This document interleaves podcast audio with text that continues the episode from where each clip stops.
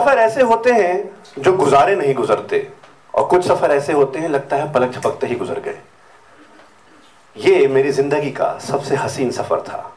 मैं नई दिल्ली से लखनऊ जा रहा था, नई दिल्ली से ट्रेन पकड़ी, और जाके अपनी सीट पे बैठ गया।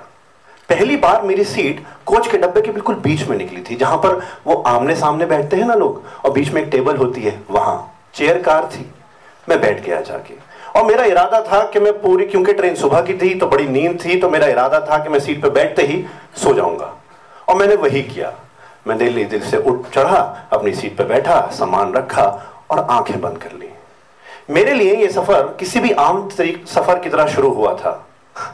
पर जब गाजियाबाद से तुम चढ़ी और मेरी सीट के ठीक सामने आके बैठ गई तो अचानक ये सफ़र बड़ा खूबसूरत हो गया था। मैं तुम्हें एक टक खूबसूरत देखे जा रहा था कि कोई इतना खूबसूरत कैसे हो सकता है? ऊपर से मेरी किस्मत कि मेरे सामने आके बैठ गई। मुझे यकीन नहीं हो रहा था। मैं तुम्हें घूर रहा था, लेकिन ये भूल गया था कि तुम अकेली नहीं हो। तुम्हारी मम्मी तुम्हारे साथ आई है। मैं तुम्हें घूर रहा था और मुझे घूर रही थी। उनका बस नहीं चल रहा था कि इस लड़के को किसी तरह ट्रेन से बाहर फेंक दूँ। कैसे घूर रहा है ये? मैंने आंटी को देख के जरा नज़रें झुका ली थी, लेकिन आँख के कोने से मैंने तुम्हें देख लिया था। तुम भी ये देख के मुस्कुरा रही थी और हल्के से अपने बाल कान के पीछे करके शर्मा हुजूरी में सर झुका लिया था। बाखुदा सही कह रहा हूँ उस वक्त इश्क की शुरुआत हो गई थी। मुझे तुमसे मोहब्बत हो चली थी। तुम बैठ गई थी मैं तुम्हें हल्के हल्के देख रहा था तुम मुझे छुपके छुपके देख रही थी और फिर वो वक्त आया जब तुम्हारी अम्मी की आँख लग गई थी। और वो तुम्हारे कंधे पे सर रख के बड़े प्यार से सो गई थी। उसके बाद अचानक एक अजब सा कॉन्फिडेंस आ गया था वो वो होता है ना, जब जब अपने पार्टनर के बारे में पेरेंट्स को बता दो और वो मान जाए, वैसा वाला कॉन्फिडेंस आ गया था। और और अब हम दूसरे, एक दूसरे को नज़रें छुपा के नहीं, नज़रें मिला के देख रहे थे।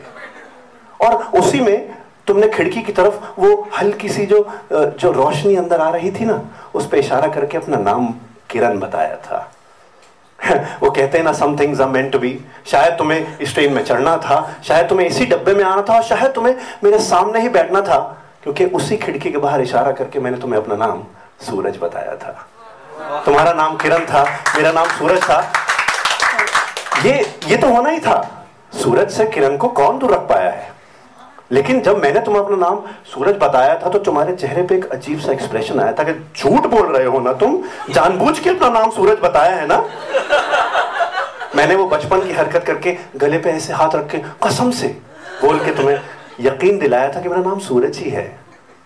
उसके बाद ऐसा ज़ाहिर हो रहा था जैसे मोहब्बत का उबाल इधर और उधर बराबर उठ रहा है। तुम तुम छुपके चुपके आराम आराम से, प्यार प्यार से मुझे देख रही थी और हम एक अल्फाज बिना बोले, एक शब्द बिना मुँह से निकाले, एक दूसरे से इतनी सारी बातें कर रहे थे। ना जाने कब से कब से एक दूसरे को जानते हैं। उसके बाद अगला स्टेशन आया और ट्रेन के झटके से रुकने से और तुम्हारी मम्मी की आँख खुलने की वजह से हम फिर से अजनबी हो गए थे। हमने फिर से एक दूसरे को छुप छुप के देखना शुरू कर दिया था।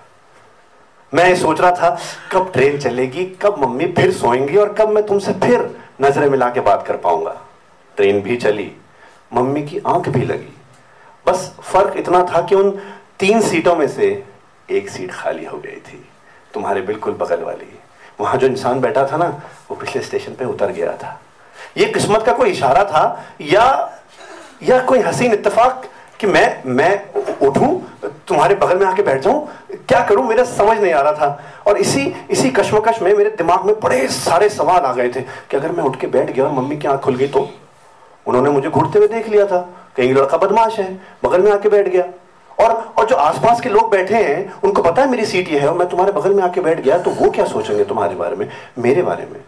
ये सवाल मेरे दिमाग में आ ही रहे थे कि मैं भूल गया था कि तुम मेरा अपनी तरफ़ देखने का इंतज़ार कर रही हो। वो कहते हैं ना, इश्क इश्क बड़ा खूबसूरत होता है। बिना एक अल्फाज मुँह से निकाले, बिना एक बात किए, हम एक दूसरे का इंतज़ार करने लगे थे। मैंने तुम्हारी तरफ़ देखा और तुम इशारे से हल्के हल्के कह रही थी, सीट खाली है। सीट खाली है। मैं मैं समझ रहा था, लेकिन अंदर का, अंदर से एक एक रुकावट थी। मैं उठ नहीं पा रहा था। ये कश्मकश चली रही थी कि कम्बख टीसी ने आके किसी को उस खाली सीट पे बिठा दिया। न जाने कब, कौन सी किस्मत में लेके पैदा हुआ था कि तुम सामने बैठी थी, सीट खाली थी। उस सीट पे ना बैठ के कोई और, किसी और को बैठते हुए मैं वहाँ देख रहा था। उससे ज़्यादा दुख मुझे तुम्हारी तुम्हारी शक्ल देख के हुआ था। तुम्हारे चेहरे पे एक अजब सा गुस्सा था। मैं कह रही थी ना तुमसे बैठ जाओ। हम्म? और और अब तुम हल्का सा मम्मी की तरफ़ खिसक गई थी। वो, वो थोड़ी सी डिस्टेंस मेंटेन करने के लिए ना ताकि उसको लग जाए तुम इंटरेस्टेड नहीं हो। थोड़ा दूर रहे।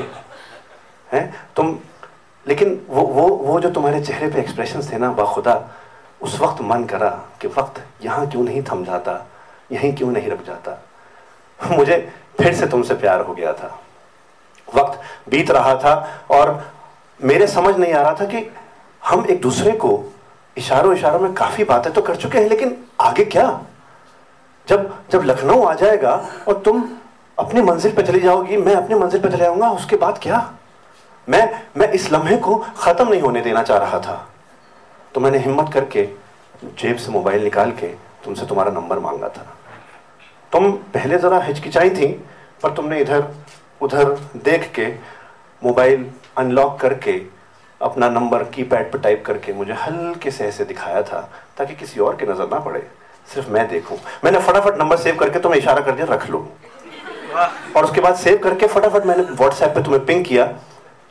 उस वक्त तक तुम्हारी डीपी विजिबल नहीं थी। और पहला मैसेज किया नंबर सेव कर लो ना। उस तुमने नंबर सेव किया और उसके बाद जो डीपी विजिबल हुई खुदा मेरे समझ नहीं आ रहा था कि मैं तुम्हें देखूँ कि डीपी को देखूँ।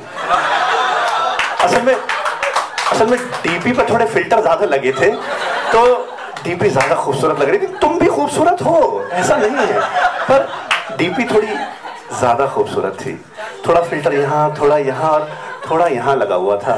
तो बड़ी खूबसूरत लग रही थी और तुम्हें पता लग गया था कि मैं तुम्हारी डीपी देख के मन मन मुस्कुरा रहा हूँ ब्लश भी कर रहा हूँ। जब मैंने तुम्हें देखा तो तुम भी थोड़ा थोड़ा ब्लश कर रही थी। बस इसी ब्लश में हमारी व्हाट्सएप पे बातें शुरू हो गई थी। अब हमारे बीच कुछ अल्फाज आ गए थे, लेकिन मैंने तुम्हारी आवाज़ नहीं सुनी थी अभी तक। ना तुमने मेरी आवाज़ सुनी थी। अब मेरे अंदर एक एक क्रियोसिटी थी तुमसे बात करने की। तुम सामने बैठी थी, तुम्हारी आवाज़ क्यों नहीं सुन सकता मैं? लखनऊ आने वाला था, कुछ स्टेशन रह गए थे तो मेरे दिमाग ने और मेरे दिल ने हिम्मत मुझे दी और मैं तुमसे डब्बे के आखिर के दरवाजे पे आने को बोला। तुमने बोला, पागल हो गए हो क्या? अम्मी सो रही है। क्या करते मैंने तुम्हें अपनी पपी आई से प्लीज़ करा तो तुम मान गई। तुम पिघल गई थी।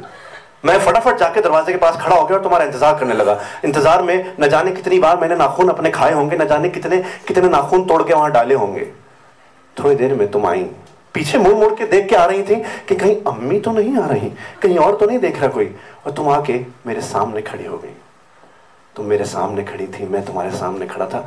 एक अल्फाज हम एक दूसरे से बोल नहीं रहे थे लेकिन फिर भी फिर भी मोहब्बत का एहसास मौजूद था। मैंने बोला आप बहुत खूबसूरत हैं। पर तुम तो शायद जवाब तैयार करके लाई थी फटक से बोली पर आप बड़े वो हैं। मैंने तुम्हें दोनों कंधों से पकड़ा और अपने करीब लेके आया। तुमने बोला, क्या कर रहे हो? मैंने बड़े कॉन्फिडेंस से तुम्हें बोला, मोहब्बत। और मेरा ये बोलना था कि जैसे तुमने अपने आप को मेरे हवाले कर दिया तुम मेरे करीब आ चुकी थी। मैं तुम्हारा माथा चूम के तुम्हें गले लगाने ही वाला था कि ट्रेन का बहुत ज़ोर से झटका लगा और हम दोनों बहुत ज़ोर से हिले और और मेरी आँख मेरी सीट पे खुली। मेरी आँख मेरी सीट पे खुली।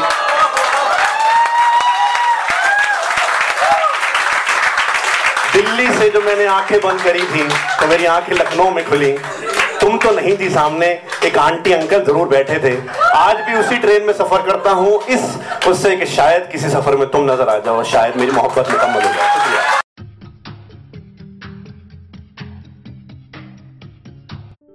ये कविता योर वॉइस और हब हॉपर के द्वारा पेश की गई है। अगर आप अपनी कविताएँ सबको सुनाना चाहते हैं, आप वो कविताएँ हमें फेसबुक और इंस्टाग्राम पे योर वॉइस एट पे भेज सकते हैं। हमें आपकी कविताएँ सुन के बहुत अच्छा लगेगा। हमारे पोएट्री इवेंट्स को देखने के लिए हमारे YouTube channel your voice at पर जाएँ।